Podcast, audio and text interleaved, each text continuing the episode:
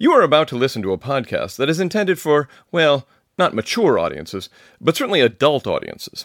So, parents, please take a moment to shuffle your kids out of the room or stop listening to it in front of them. We'll give you a moment. Okay, with that out of the way, let's get started with the broadcast.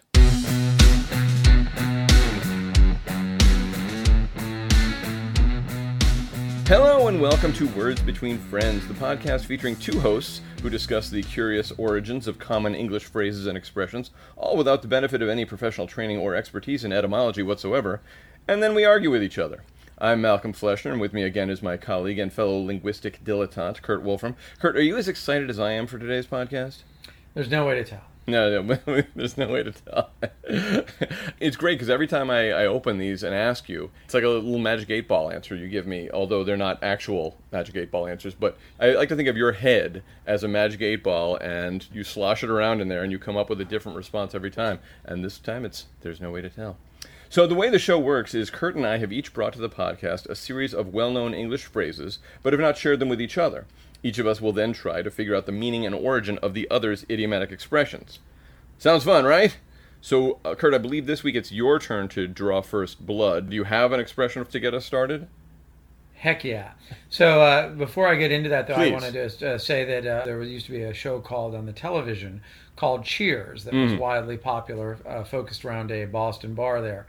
And uh, one of the characters, Norm, would come in every day, and everybody in the bar would yell, Norm! And then uh, the coach was the guy, and then it was Woody, would yell, uh, you know, how's life treating you? And then Norm would have a little pithy response each time. And, and that one that I remembered, he's like, uh, it's a dog eat dog world, and I'm wearing milk bone underwear.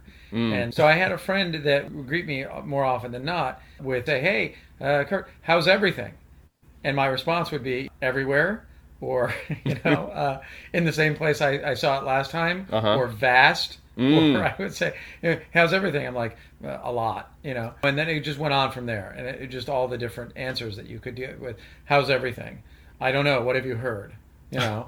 In my imagining of the world of Cheers, I think of Norm like he gets off of work, he's like Ugh, trudging because he's gonna go to uh, grab a beer. Which I don't know. Do people even do that anymore? Like the cliche about the man getting off of work and then going for a beer before he goes home for dinner. Like I don't know if that even exists anymore. But my imagine Norm, he's trudging to Cheers, getting to the to the door and being like, "Shit, I haven't thought of anything to say yet." And him, you know, like he walks back up the stairs, he's pacing like uh, Norm, how how how are things going? And or, you know, what if, what if he says this? You know, and but in fact, that's what the writers were actually doing. Probably they're like, "I forgot we have to come up with something for Norm. Oh shit, we forgot to come up with something for Norm. But in the world of Cheers, I do like to think of Norm. The big struggle of his day every day was coming up with something new and funny to say to Coach when he walked in.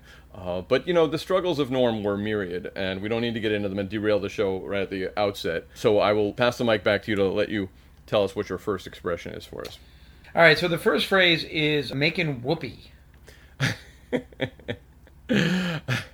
Making whoopee. So, as I mentioned, once the expression is on the table, the other person has to define it and then figure out what the origin of that expression is. And uh, I think I do know what making whoopee means. I'm pretty sure that it means to engage in sexual intercourse.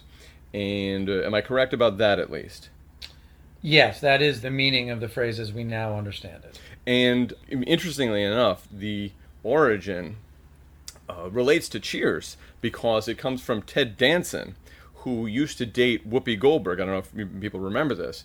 And people would ask him, no, wait, that's not it. That's I'm thinking of something else. But I, I do know that the way I was exposed to this expression came from the Newlywed game, the game show where newlyweds would be asked a series of questions about each other, intrusive questions and sexually suggestive frequently. And that's what they said. Instead of make love or have sex, they would say, when you're making whoopee. That's the famous, the most famous, obviously, that everyone recalls or has heard about, is when Bob Eubanks asked, what's the most unusual place that you've ever made whoopee? And the woman, I believe, responded, that would be the butt, Bob. We all remember that fondly. But it wasn't made up by the Newlywed Game because there's a famous song from like the 20s called Making Whoopee. So wh- why is whoopee sex? It's not related to Whoopi Goldberg because she's old, but not that old. And I personally, I've never had anybody shout that out in the middle or afterwards. So that hasn't been my experience, but maybe there was some perhaps apocryphal story of an individual engaging in this act and going whoopee or no that's what the the man's response when he finds out that they're going to he's like whoopee and then it came from there that we're going to make whoopee that's my guess Well, I'm just going to comment on the fact that you've had no one call that out before, during, or afterwards. uh, and unfortunately, I lived with you for a while, so I did hear people calling out during, and mostly they were calling either for help or call 911. No, that's not true because dial nine one one. Um, uh, there's a man crying uncontrollably. no, it, it has been shouted afterwards, but only just because it was done. yeah, we're it's over. Whoopee! We're done with this. Can we move on now? But, but thank you for that. Yeah, yeah. I do remember the cry of, is that it? hey, we're gonna have sex. Uh, whoopee.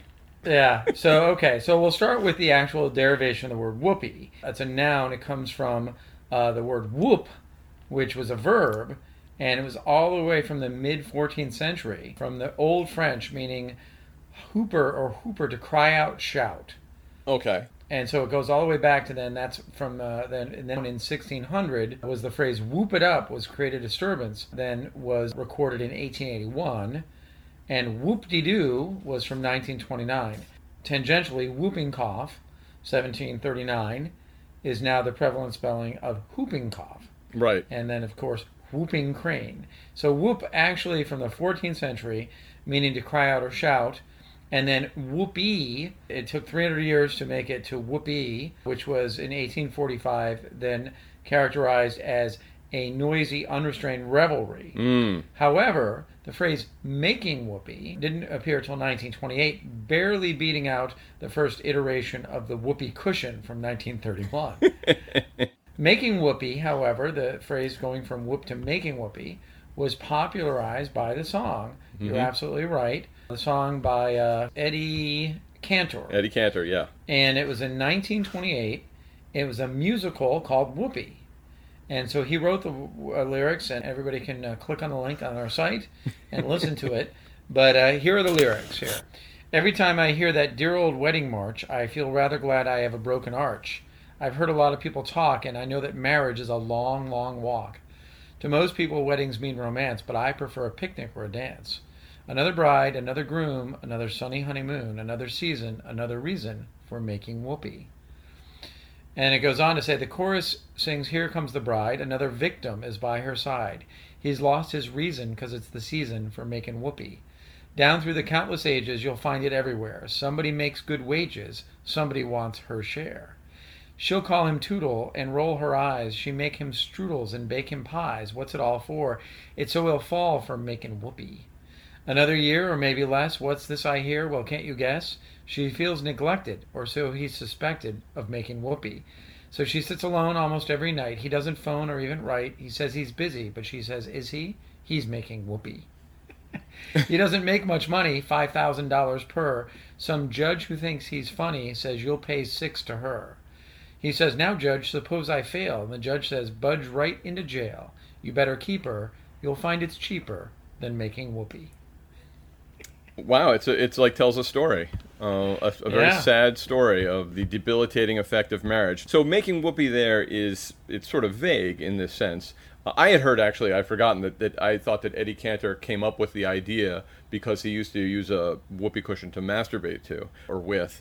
So in this case, making whoopee sort of general, meaning having a good time and being single. No, no, no, no. He's explicitly using it as a euphemism for sex in the song. I know, but it's not explicit. He's intimating that it's sex, but generally, he's just saying making whoopee is what you do as a single person. You get to make whoopee, meaning you get to have a good time. But Well, obviously, I- we can I- infer well, that he I- means sex. I don't like to uh, argue with you, but I'm the only one here. So I'm going to say no. He does mean it to mean sex, and it, ever since then it became in the popular lexicon because he's lost his reason because it's the season for making whoopee. So you know, if so, yeah. So of making whoopee. So, anyways, that's the origin. You can go on with your own theories because the internet is full of them. But thank you for uh, introducing the image into my brain of Eddie Cantor and a whoopee cushion. I appreciate that. I like the idea that there's a season for making whoopee. There's baseball season, there's basketball season, football season, of course, and then there's a season for making whoopee. Is it like a duck hunting season, you know, when it, there's an official day that it begins. Oh, honey, you know it's a day, the day I look forward to every year. It's it's opening day of making whoopee season. No, I think that from my uh, knowledge of and speaking with friends and, and popular culture, that after marriage, uh, it, most women do prefer that it's a seasonal event. I haven't uh, done much stand up, but I do have a joke that I want to tell if, if and when I do it, which is uh, to introduce that I'm going to talk about sex and to say I, I think I know a little bit about sex. I've been married for 20 years, and I have had sex literally dozens of times. yeah, there you go. There you go. Whoopee season. I have made whoopee, but I'm correct that they used to use it on the, the Newlywed Game, which I think is how it has retained any popularity. There are all sorts of songs from the 20s that have fallen out. Of, not they're just we don't hear them anymore, and so whatever they were talking about, uh, putting on the Ritz. Remember that came back when Taco remade that song, the Gershwin tune. So making whoopee, I think, would have probably fallen out of the lexicon entirely. Although it, it has now again. I mean, nobody says that anymore, really, do they? Well, I don't know, but I do know that, it's your turn. So just, I like you. You were gonna remake the song "Making Whoopee," but you change it to "Knocking Boots" or something. yeah, like there you go. Yeah, that's right. would it would be a modern version of making whoopee, just like uh, well, you mentioned before the show the porn version of Princess Bride would be Princess Grind. You know what? What you did there at the end, you leave me this leading question of something I don't know the answer to, and I seem to be just surrounded with people. Just I'm just walking around with them, and they'll look at trees and be like, "Yeah, you think that's deciduous or carnivorous or one of those other trees?" Or they'll be like, "How many buildings do you think there are in America?" And I am constantly looking at these people, being like, "Oh, thank God, there's Google now." Well, that's what I want you to figure out is the popularity of the expression making whoopee. You brought it up, not me, asshole. Yeah, there you go. Okay. Well, we know assholes in fine fettered form. And speaking of, it's your turn. Hey, okay. My word is copycat. What is a copycat, and why do we use that term for what its definition? I almost gave it to you, which I'm sure you're not going to know on your own. But uh, so, what do you think uh, a copycat is, and why we say that? Okay, well, obviously, everybody knows a copycat is someone who mimics the other person, steals their shtick or, or whatever it is and they copycat. It can be done in jokes, it can be done in actions, it can be done in fashion. You wear leg warmers, and then Brenda wears leg warmers, and she's a copycat. Mm-hmm. And that actually was a true story for me. I was mm-hmm. the first one to wear leg warmers in my school, and then Brenda and the other girls started wearing them, and I called them all sorts of names, copycat and such. You wore them on your penis. yeah, yeah, it was, a, it was yeah, it was a, yeah, and. Uh, but copycat actually it's from shipping in uh, naval like a lot of terms are. It used to be the cat of nine tails that people would if they would suffer punishment they'd get the cat out of the bag right? And that was the cat of nine tails and they would get their 20 lashes or whatever it was. And oftentimes uh, uh, when they would sail out they'd sail with a large variety of seamen.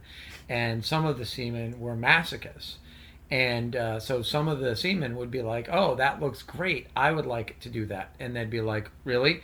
And the first seaman to say that was a Private Copy, uh, George Copy. and they said, "All right, copycat, you can have the cat." And then it just became copycat and became uh, the usage with the Brits. Sure, sure. Uh, how much seamen? How many seamen? there was a load of semen on each boat. There's a huge load load of semen on each boat. You're always going to get some masochists, and then there's always going to be a lot of semen also. Yeah. That is an excellent, excellent guess. There is such a thing as a cat o' nine tails. Oh, which is a whip, so that is true. They also there is an expression "let the cat out of the bag," which you used, although not in the original meaning of the expression. But otherwise, you're pretty much off base. But you did get the definition right. A copycat is someone who imitates another person for some reason, some way. So here's the actual origin. And I get this from slate.com, by the way. The word copycat has been applied to attacks, crimes, suicides, and not least of all, uninventive kids at the playground. Copycat. But where does the term copycat come from? 19th century Maine, it turns out. This is one of the ones that has a very specific origin. Constance Cary Harrison's 1887 quasi memoir, Bar Harbor Days, contains the first written evidence of the term copycat, that we know of anyway. Our boys say you are a copycat if you write in anything that's been already printed. That's a quote from the book. Another early example comes from a different Maine born writer, Sarah Orne Jewett, in her 1890 novel Betty Leicester, a story for girls. I wouldn't be such a copycat, Lizzie French tells Betty upon hearing that Betty wants to start a second all girls club. Jewett used it again in her 1896 novel Country of Pointed Firs, about an elderly landlady in small town coastal Maine who tells her friend Mrs. Fosdick, In these days, the young folks is all copycats, afraid to death they won't be all just alike. So what this article in Slate is suggesting is that the author Sarah Orne Jewett was herself a copycat by u- reusing the expression copycat. But unlike monkeys and parrots, cats aren't actually known for imitative behavior, but the term is somewhat logical since cat has been an insult since the medieval period. Cats were associated with all sorts of evil and mischief. In an early 13th century monastic guidebook for female monks called Ancrene Rule, for instance, the anonymous author warns ascetics against becoming cats of hell. The term hellcat, by the way, began to crop up around 1603, according to the Oxford English Dictionary. More famously, Shakespeare used cat in a similarly negative sense in All's Well That Ends Well. Count Bertram tells his right hand man that Captain Dumaine seems increasingly sleazy. A pox upon him for me! He's more and more a cat! I'm sure you remember that line, of course, from All's Well That Ends Well. Judging from this etymological history, a copycat isn't someone who copies like a cat, but just a jerk who is prone to imitation.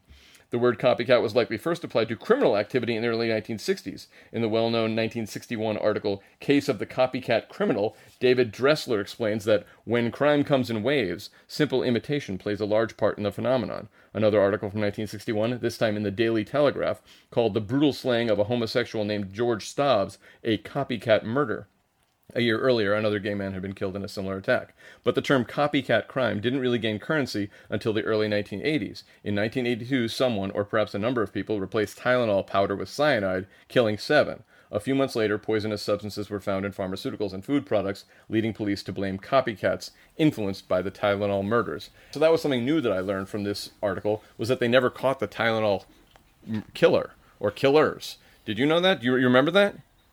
Oh, I certainly remember it, and it's you know to this day why packages uh, take about 14 minutes to open.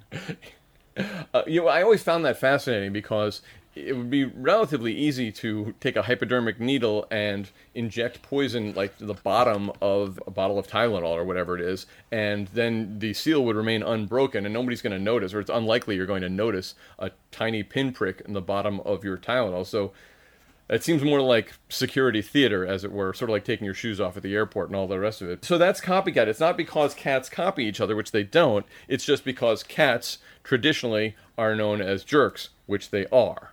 And so it, it used to be an insult to call someone a cat until, I guess, the jazz age when it became the name of somebody who played a mean, pretty mean trumpet. Well, I think you're kind of a cat and you play a pretty mean trumpet. Okay, that was mine, copycat. Now, what's next?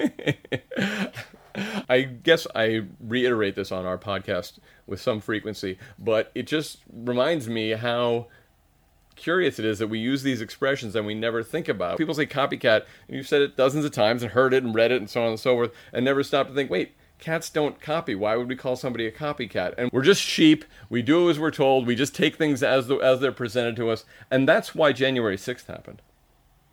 Well, we've we've talked about this before. You know, the person that gets outraged about whatever it is, and then they take that on as a personal crusade, and you look at it, and there's a part of you that goes, "Yeah, I should get involved in that." And you're like, "Yeah, but Doris seems to be doing fine." Sure. So we only have limited bandwidth, and most of that I'm using. I don't know about other people, but I'm doing my best to watch most of the episodes of How I Met Your Mother. well, that's good because you're probably one of those people who only uses 10% of your brain. yeah, that's good. Like God knows this this 10% is bad enough. I don't know what the other 90% might be. That's another one though. I thought one of just the one of these things that people say or we were taught as kids like or you just hear that the average person only uses 10% of their brain and it's like that is so ridiculous. What, a, what an, an idiotic concept. You would have to only be using 10% of your brain to buy that. But, you know, we just, people say, oh yeah, you got to drink eight 12 ounce glasses of water every day. Or, oh, you, yeah, you got to wait an hour before you go swimming after eating. Like all these things that we were, were Pluto is a planet. It's all lies. My point is, it's all lies. Everything's a lie, and cats don't copy, so stop saying it. Start saying copy monkey. Yeah, no, that's a good point. No, I had heard it too. This guy, these people that are like, "Oh yeah, the Earth's around, it's an orb," and I'm like, "Come on, man, I can tell right away. Look at a map, flat. Right. You know what I mean? Anybody can figure that out." All right, so that's good. I and, and you're right. If I had a gun to my head, I would say, "Why is there a gun to my head?" And then next, if they were like, "Tell us where copycat came from," I would have just said, "Yeah, I guess it's cats mimicking each other," and that would have been my last words, which would have been unfortunate. All right, so moving on. So that's copycat. I agree. It is the whole point of the show, though, is to find words and phrases that are odd and don't make much sense. So the next one I have, uh, before I give it to you, this will give you a, a tip. My next uh, term is shag. Shag. Okay. Where did so- shag come from? And of course, we all know shagadelic and shagging, at least people our age, from the brilliant Mike Myers film trilogy of Austin Powers, The Spy Who Shagged Me, and uh, Shagadelic Baby. And that was fantastic. And I thought we should give some homage to our British roots here, our English roots, and explore where shagging comes from. But before we do that, I'd like to take a little brief detour into the 18th century, the 1800s, I guess the 19th century, 1800s, of euphemisms for intercourse back in the 1800s. And here are a choice few that I've uncovered. Okay. This is from the uh, website Mental Floss. So they get all the credit, and all the lawsuits can be directed to Malcolm K. Fleschner. All right, so first was the polite one in the 1800s for intercourse, for knocking boots, as you say, was amorous congress. Mm. Two people were engaged in amorous congress. By far the most polite option here. Bread and butter. The 1811 dictionary, the vulgar tongue, puts it this refers to one person on top of the other, as in the term, rumor has it he found her bread and butter fashion with the neighbor. Says nothing about jam. The cruder one here is they were playing the blanket hornpipe. And Okay, uh, it goes on to say there's probably no way to use this in seriousness or discreetly, but there you have it. And then my personal favorite was blow the groundsels. and blow the groundsels was the term because groundsels are foundation timbers. So it was to have sex on the floor. Where's uh, Jacob? Oh, he's blowing the groundsels with Molly. so there you go. And uh, the, the last one for the more uh, literative minded of you, the upper crust that are tuned in, riding St. George. And that was used in the 1800s. In the story of St. George and the dragon, the dragon reared up from the lake to tower over the saint. So playing at St. George or riding St. George casts a woman as the dragon and puts her on top. Oh, where's where's William? Oh, he's out with Bessie riding St. George. Wait, those weren't the same people who were doing the one on the floor, were they? Yeah, no, they weren't. They weren't the groundsels. So that leads us up to the modern one, which is shag. We're all familiar with shag, but you go ahead and take your guess as to the uh, meaning and then the uh, derivation of shag. Boy, what could the meaning be? Yeah, I. After that something To do prologue, with, I- something to do with carpet. there are two uh, that you didn't mention that are even older. One of which is to make the beast with two backs, which occasionally Yeah. you still hear, and that I think comes from Shakespeare, Right, right. or maybe the Bible.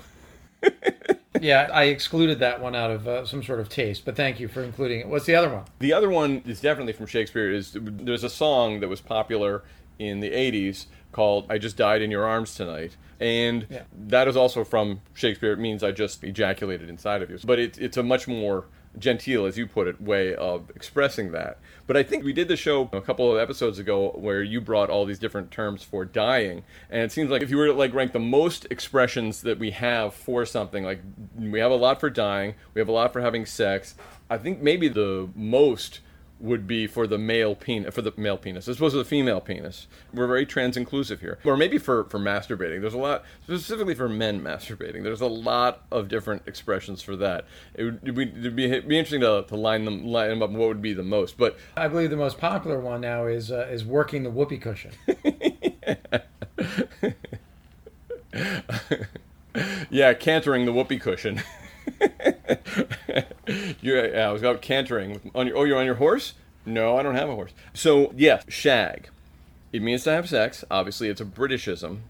And much like your earlier expressions, it's not just having sex, it's specifically to have sex on a shag rug. So it must have been originated in the 70s, uh, even though that puts it out of the right timeline for Austin Powers, because that's when shag rugs became popular. And they soon after became unpopular once people had to start cleaning their shag rugs after they had sex on them, and mm, it's expensive.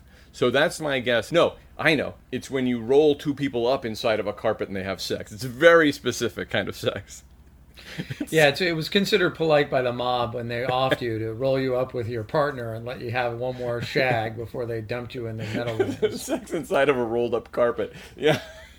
it's like it's like the, the apocryphal story about how the uh, the Inuit people have like thirty different words for snow.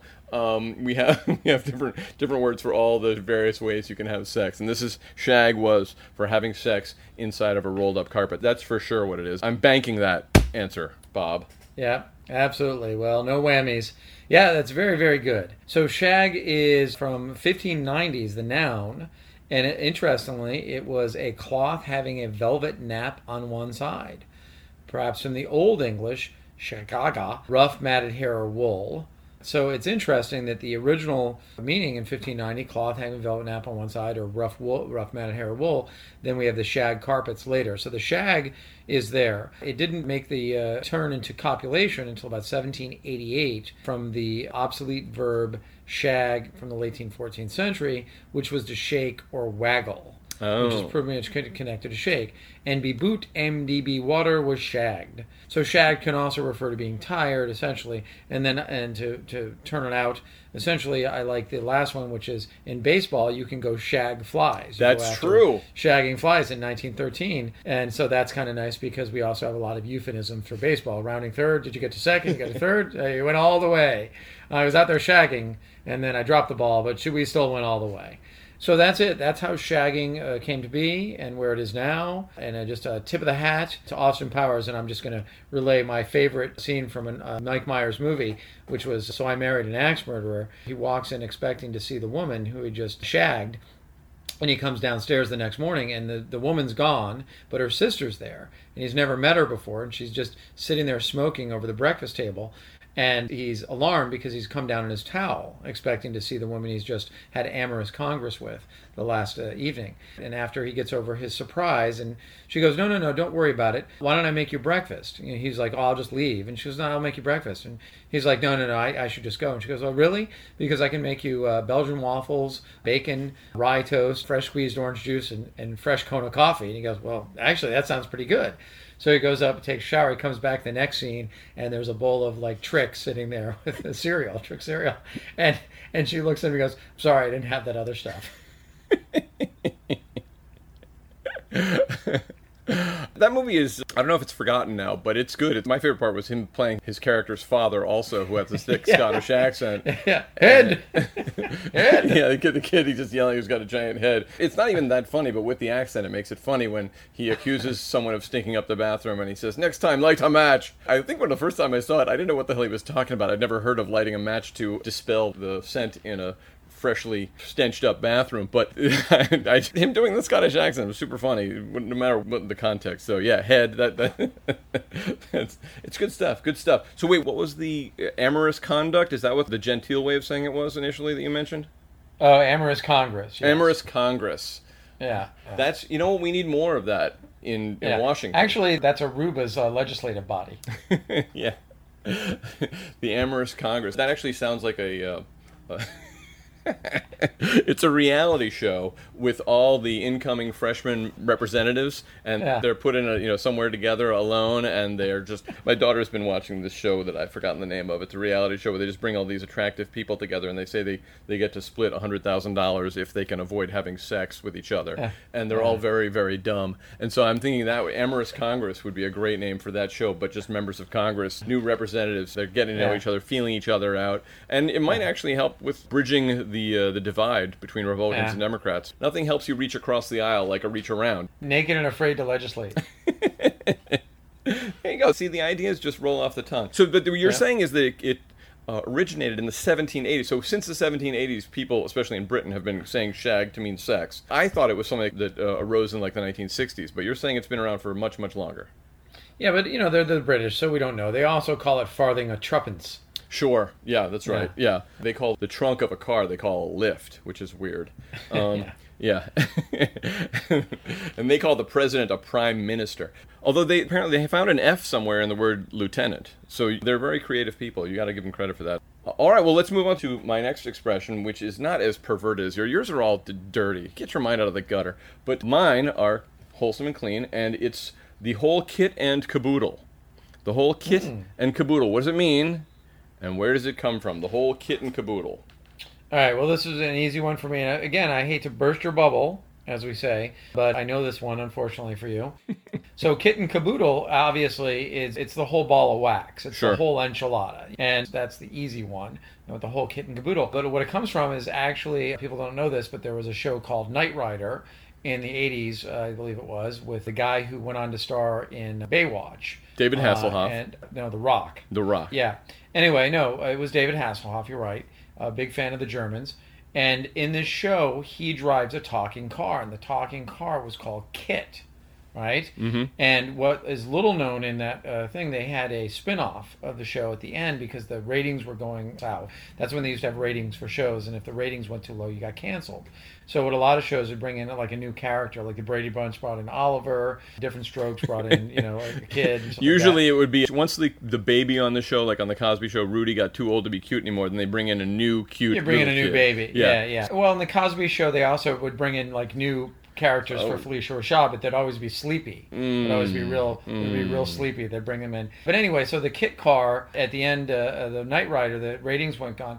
And so they brought in a new character, like a smaller car, like a cute little Fiat, and it was a caboodle Ah, and it was the kit and the caboodle. Mm. and so that meant the whole thing. And then after that, the show got canceled because it turns out the kit car was jealous and ate the smaller car, ran it over.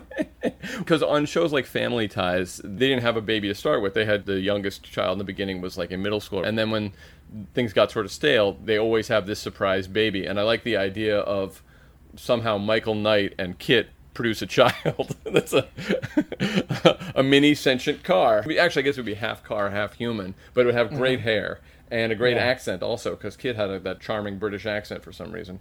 But that is great. The expression is a little older than the 80s, however, and it does not relate in any way to a failed spin-off of a TV show.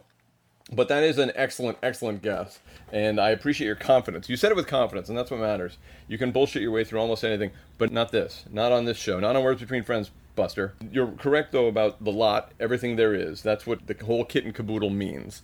And uh, come to think of it, we have a lot of expressions for that also. The whole shebang, the whole schmear, the whole enchilada, the, the whole ball of wax, as you pointed out. But the word kit, the Oxford English Dictionary says, has been used since the late 18th century to mean a number of things or persons viewed as a whole, a set, lot, collection, especially in the phrase the whole kit.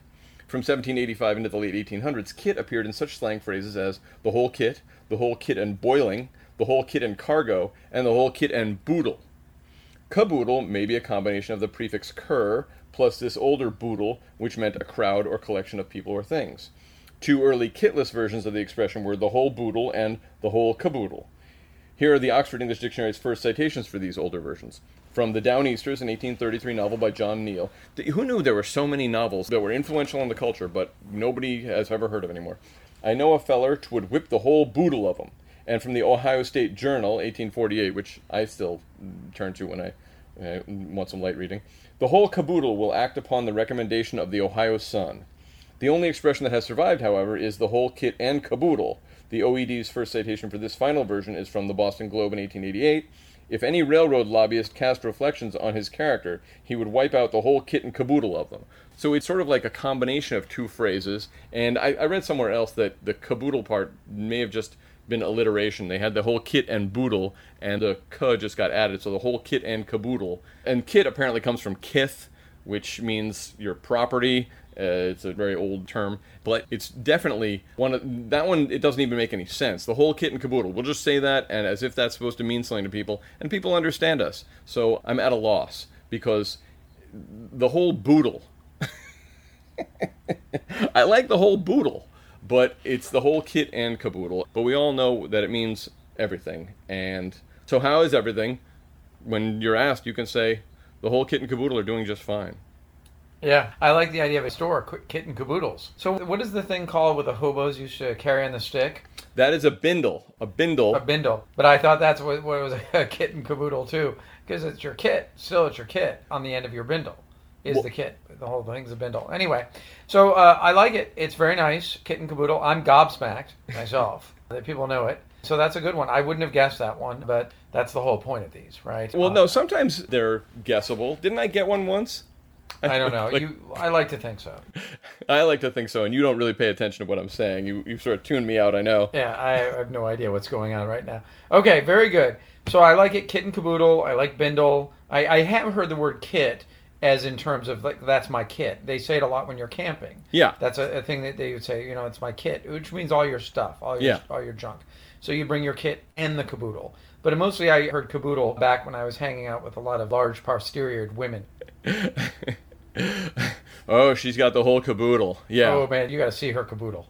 She can really move that caboodle. All right, so very good. Before I, I go into my last entry for the day, I'll give you a chance to guess at my theme, as we often do. So far, we've had making whoopee and shag.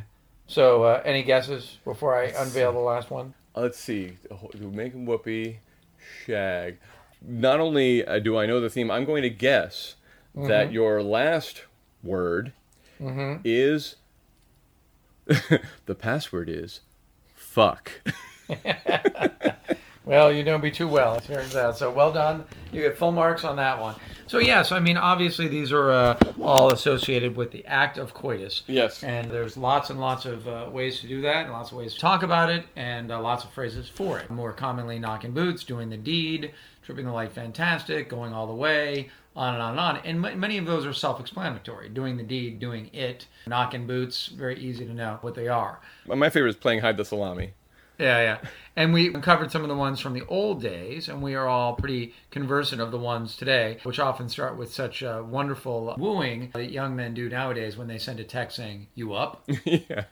We often know what uh, what they're hoping for there. That's, that's foreplay. Is just you up? Yeah, yeah. So in, until we get to the actual word that begets it all and its derivation and its history, obviously, another thing, I want to tell a quick story that was told to me by a friend of mine at the time. And this is a true story about a friend of hers. And the woman was in her 30s and had a, a young child. We're just going to say his name is Greg for the sake of anonymity. So Greg comes home to, let's say her name is Trudy, to the mom and says, Oh, Mama, Stevie said a really bad word on the playground today. And so Trudy's like, Well, what, what was it? And he's like, I can't tell you. You told me I, I can never say that word. And Trudy's like, Well, what did it start with? And Greg's very uncomfortable at this. He was like, Well, it's, it's the G word. And immediately Trudy's like, hmm, gee, let's see. And she's kind of going through and she's like, I don't really know uh, what it could be. Is it grass and groin and genitalia? And she's she hardly thinks that Stevie, who she knows, who's six, knows the words genitalia or, you know, goiter or Gonorrhea. balls or whatever, gonorrhea, right? And so she's going through and she thinks, well, maybe it's goddamn, but she's like, I don't know. And so she keeps asking uh, Gregory because uh, you know how uh, women are, you got to know and such. Uh, anyway, and uh, you know, I always got to know everything. So, uh, and so finally she turns to him. Why are she you out all night? What, you know, why? What's that? What's that mark on your neck? What's all Gregory?" that? Why are you covered in blood? You gotta know everything. you got everything right.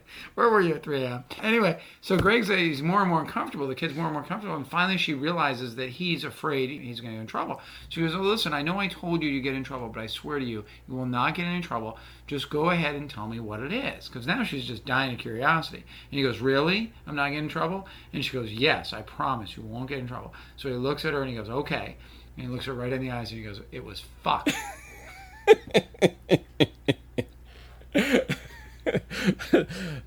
the notorious G word. Yeah. well, I mean, you know, he's six. How is he supposed to know? The alphabet wasn't. It turns out he went on to become a, a high paid attorney. Well, I mean, no, look, I mean, he probably, at that age, you would know A is for apple, B is for ball, but when they get to F, that, that's not what F is. you know, in his in his kindergarten classroom, you know, when they've got it up on the wall all over the place, you know, it's F is for fox or whatever. It's like, so it's reasonable why you would think it was the G word. Ah, that's good times. Anyway, so uh, uh, that's it, and then I'm going to go on to my next work. Okay. This one comes courtesy of the uh, internet. I just wanted to uh, shoehorn into the show, and it seemed like this was a good one. The guy is sent to his sister, being like, "Your best story ever." Again, when she was six, apparently her dad was like, "You want to play a game?" And the little girl at the time, she said, "Yeah, I want to play the uh, the naked man game." And then the dad goes, "What?" You know, he's like, again, in like his 30s, she's, you know, the naked man game. And the guy's like, uh, what do you mean? And she goes, you know, the one I play with the babysitter. Oh, jeez. Right. Wait, wait. And then the dad's like, huh? And she goes, yeah, over there. Come on, I'll show you. It's in the closet.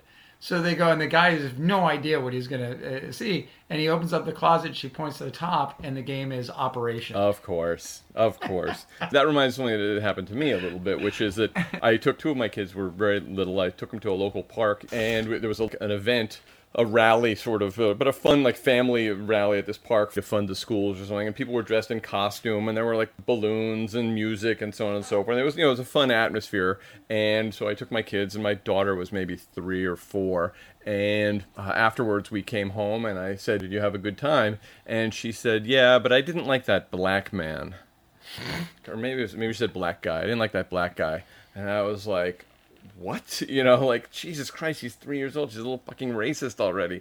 And Yeah, yeah. I was all prepared to give her a speech. You know, like, oh, Yeah. this family, we judge a person by the content of their character, and blah blah blah. You know, and uh, you know, don't you, you know, and then so like, no, no, wait, let's let's clarify. Let's do a little more active questioning and make sure I understand exactly what she's talking about here. So it turns out that what she was referring to was someone who was dressed in costume as Darth Vader. Who had oh, been there. nice. She didn't know who Darth Vader was because she was only three Right. or four, and she just saw this Yeah. scary looking guy dressed in black. And I was like, oh, shoot. Turns out she is still a huge racist. But at least at that point, I, I didn't know. She's, yeah. Right. Oh no, that's hilarious. My first encounter with an African American woman was actually in the grocery store. I was like four or five, and apparently I this I remember doing this actually because it was such a moment. I ran up to her, jumped into her arms. Of course, she picked me up and hugged me because I was only like three or four. I was real little. And you know, I gave her a big hug, and then I reeled back a little bit, and I, I called out, "Mom, look! I found someone. She's made of chocolate. She's chocolate." and this was Ohio, and it was like that was my first. Anyway, what are you gonna do? This is a true story. So, uh, all right. So moving on. took, took a giant bite out of her shoulder. Yeah, I, I don't know if I. I think I put my finger on her face too. I was like, "Mm, no, it doesn't taste chocolate. Anyway, just a big, just lick her cheek. disappointed. Yeah, yeah. So anyway, that's our lead in to the F word. So let's go back to its origin, which is the very beginning. Wait, do I get to guess? Oh yeah, I'm sorry. Go ahead. I'm sorry. Yeah, you get to guess the meaning of the word. Well, when a man and a woman love each other very much, or two men, or Ah, two women, and they have a device, or, or two women and a sheep and a horse. yeah, when they love each other very much, or at least they're both bored, or uh, they like each other enough, or they've had enough dates, or if one person just really wants to and the other one's like, fine, yeah, whatever. It was like modern day version of having the sex talk with your children. So you always say you know it, but I actually do know this one that it comes from the German word ficken, which means to strike. But I don't know how it. It's also. It, it doesn't just mean that. It's an intensifier. It's used in all sorts of different ways. It's an extraordinarily flexible word in the English language, which seems like we shouldn't discourage its use so much because it can be used to mean so many things. I mean, if you're like an alien coming down on Earth and you don't know the the subtleties of the language, and you told someone, "Oh, you're fucked," they'd be like, "Great," you know. But no, it means bad. But be, getting fucked is like something that is really good. But the same thing with the word shit. Like, "Oh, that's the shit. That's really good," or like, "Oh, that's shit." The flexibility of curse words that you have to understand the context for someone who did not speak the language as non-native speaker. I imagine it can be very, very confusing. But I will hand over the floor to you so you can give us more background on fucking. So you're right. It's, it's actually for the word that is so important to us. It's not a very sexy origin. It's most likely, like you said, from the Germanic languages, meaning to rub, to strike. The Dutch had fokken, to breed, to beget. Afrikaans, to fuck, to fuck. You know, Icelandic, fucka. It's it's all over the world. And I'm sure it goes back to caveman times when like, ooh, what do you do? Ooh, I oog. oog. Cave woman named Brenda, Brenda. ooh. I like that. So it's very flexible and everything else. But this is the part that I think will engage the listener. In 2015, Dr. Paul Booth argued he had found possibly the earliest known use of the word fuck that clearly has a sexual connotation in English court records of 1310. A man local to Chester, which still exists, is referred to as, quote, Roger Fuck by the Navel. Probably a nickname. Either this refers to an inexperienced copulator, referring to someone trying to have sex with the navel, hmm. Or it is rather an extravagant explanation for a dimwit, someone so stupid they think this is the way to have sex. An earlier name, that of John LaFucker, recorded in 1278, has been the subject of debate, but thought by many philologists to have had some separate non sexual origin. And as you recall, my original name was John LaFucker. But what was it? The navel? What was it? John? Or what was this guy's name? John John. fuck by the navel. John fuck by the navel. It's not a surprise that the name died out. You know, like, Yeah. Yeah. last in his line, John fuck by the navel. So there you go. So that was pretty interesting, I thought. And then so what happened is it was in usage all the way through. It's been usage in all of these other countries all over the world all the way through. However, for a long time it did not appear in the uh, dictionary. From 1795 to 1965, the word did not appear in a single general dictionary of the English language. And in 1948, you'll appreciate this, the uh, publishers of The Naked and the Dead persuaded Norman Mailer to use the use euphemism fug instead, resulting in Dorothy Parker's comment upon meeting Mailer, so you're the man who can't spell fuck. I know that I hope that people listening learn something from this podcast, but I have learned something from you for sure here that fucking is popular all over the world. Yeah, I did not know that. Yeah, So, ah, it's good times. so I wonder, like, making that decision to include it in the dictionary because that that's something I remember distinctly from school, the- like in the junior high school library, getting out the dictionary and looking up the dirty words and saying, "Oh my God, it's in here!" Ah, you know, that's sort of a rite of passage, I think. Back when we had dictionaries, now the internet, I guess kids are a little more sophisticated early on. Uh, sophisticated is the right word, but fucking was popular in the 1200s. It was popular in the 1700s.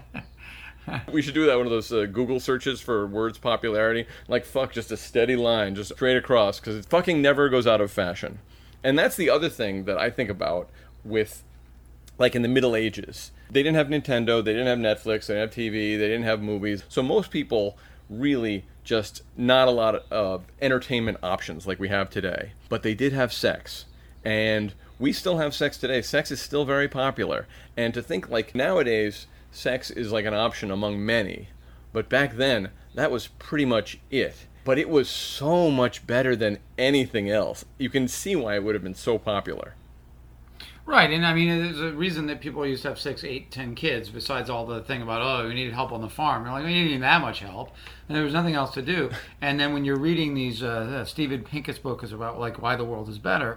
You find out that prior to the invention of lights and gas lamps and things like that, 1300s, 1400s, 15, etc., that it was super common even in small villages that if you stepped outside your house at night, you'd be murdered. You know, people just people just kill each other willy nilly. So of course you're going to stay in. You can only play Scrabble so often. Well, I think that underscores two things that really just never go out of fashion, which is sex and murder. yeah, there you go. They're There popular in the Middle Ages, still is popular today. Yeah.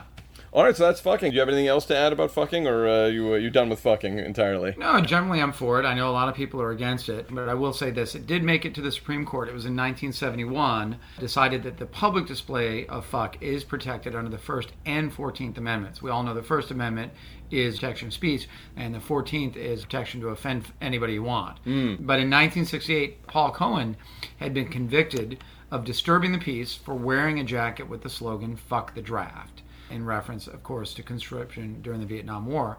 The conviction was upheld by the Court of Appeals but overturned by the Supreme Court. All right, so fuck is acceptable. The Supreme Court has given its approval to fucking. they get such a bad rap nowadays, but they've been very useful. All right, well, we're on to our last word, which is my concluding word, and you can see if you can figure out what the theme is that I have gone with this week. And the word is pussyfoot. Pussyfoot. What does it mean to pussyfoot? And why do we say that? Well, obviously, pussyfoot means to sort of uh, the cat thing is being like a cat burglar, cat pussyfoot. But a pussyfoot is is to uh, you don't want to broach a subject, so you're pussyfooting around it. I wanted uh, to bring up the uh, sexual disease that I had contracted in my friend's car, but I wanted to pussyfoot around it, so instead I sued her uh, insurance company, which turns out to have been one of those shady insurance companies and didn't pay out a lot. But yeah, you're pussyfooting around a, a subject.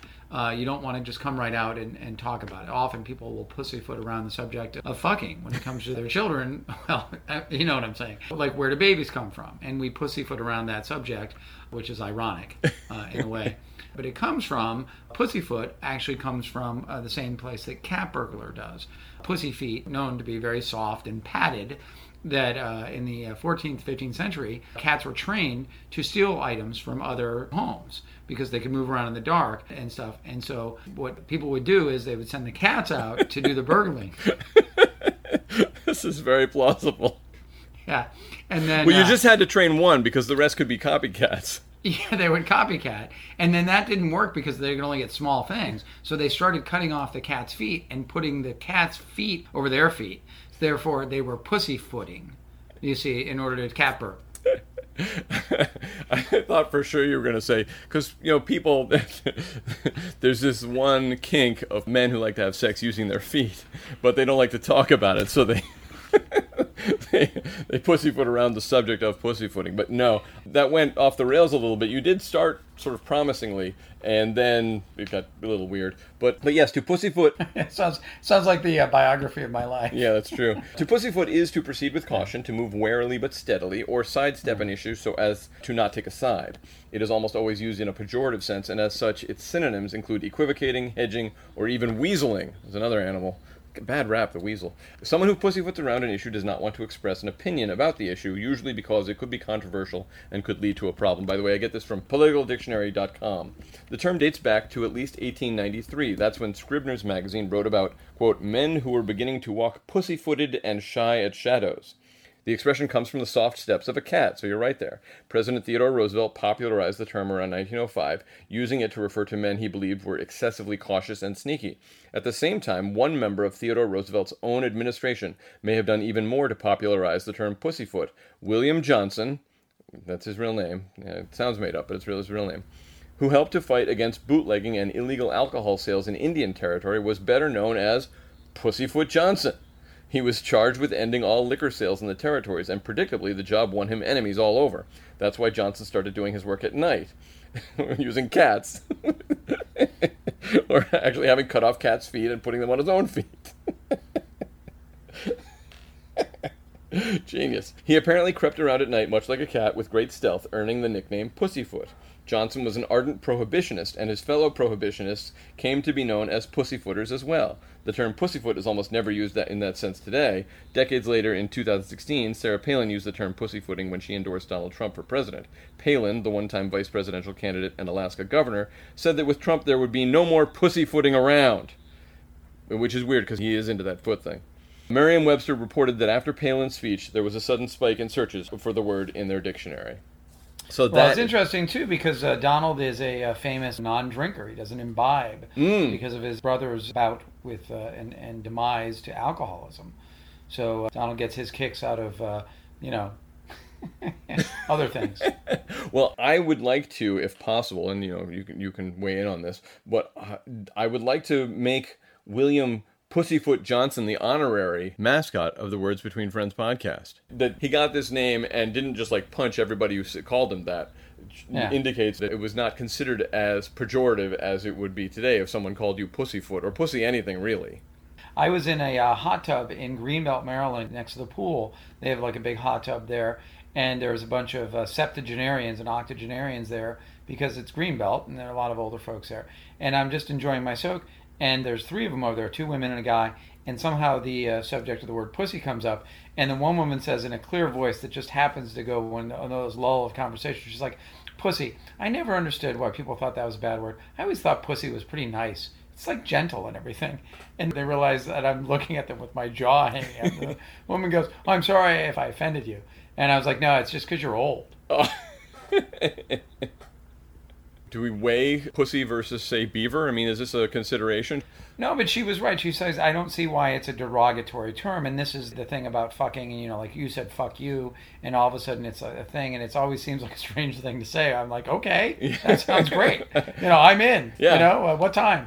and it turns out it was about 300 years before it, because they, 'cause they said it was like 1500s, people were using fuck, but it wasn't until the 1800s that it started becoming this derogatory thing. And then it was very recently then people were like, oh, that's fucking awesome or that's fucking great or, or whatever, that it became a good thing almost. I mean, I think it's always been a good thing, which is your point. Maybe John fucked by the navel doesn't think so. Maybe, yeah, and don't, and don't ask his wife what she thinks of it. She's like, ah, I don't know what all the fuss is about. yeah, well, she heard about the navel and she thought about semen, and she's like, I'm in, but turns out it was all wrong. Yeah. So that's pussyfoot.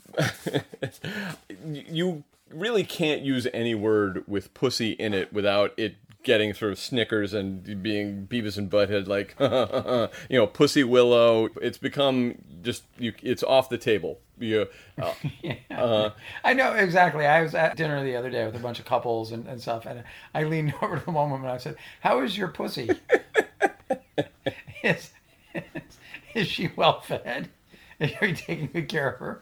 Are you stroking her enough?" Every day, and for some reason, everybody thought that was beyond the pale. I think that's a Steve Martin bit. You know, he does a whole bit about yeah, her pussy was a, and then he's offended at the audience, like, how dare you people? You people are disgusting. How, yeah, I was yeah. talking about her cat, and then he closes yeah. the the concluding line is that cat was the best lay I ever had, or something like that. You know. so, so good stuff. Thank you, Steve Martin. All right, so that's it. Were you able to figure out what my theme was by any chance? But from copycat, kitten caboodle, and pussyfoot. Uh, obviously, it's sex. It's sex with cats. That's right. So it's good that we ended that with that Steve Martin. John fucked by the navel. Was that it, John? forget William Pussyfoot Johnson. I want John fucked by the navel to be our mascot. Oh no, it's, it's even better because it was Roger. Roger, Roger fucked by the navel. Uh, all right. Well, thank you for listening to the Words Between Friends podcast. If you found the show tolerable, you're practically guaranteed to be able to sit through the other podcast Kurt and I do, quality control purposes, available wherever you enjoy quality audio entertainment of this nature. So now that we've pussyfooted our way through this episode and, well, we're fucked, I will leave you with our oft repeated but nevertheless solemn pledge that the next time we promise to do better.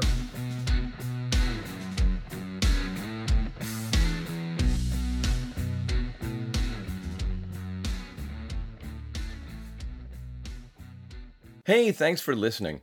But before you go, if you enjoyed this podcast, go ahead and leave us a five star rating and a glowing review. Or, if you didn't enjoy it, well, give us five stars and a glowing review anyway. Why should you be the only one who suffers? And also, be sure to check out the other podcast Kurt and I do, Quality Control Purposes, where we offer our critiques of professional advice columnists' responses to letter writers while barely concealing our borderline contempt for one another.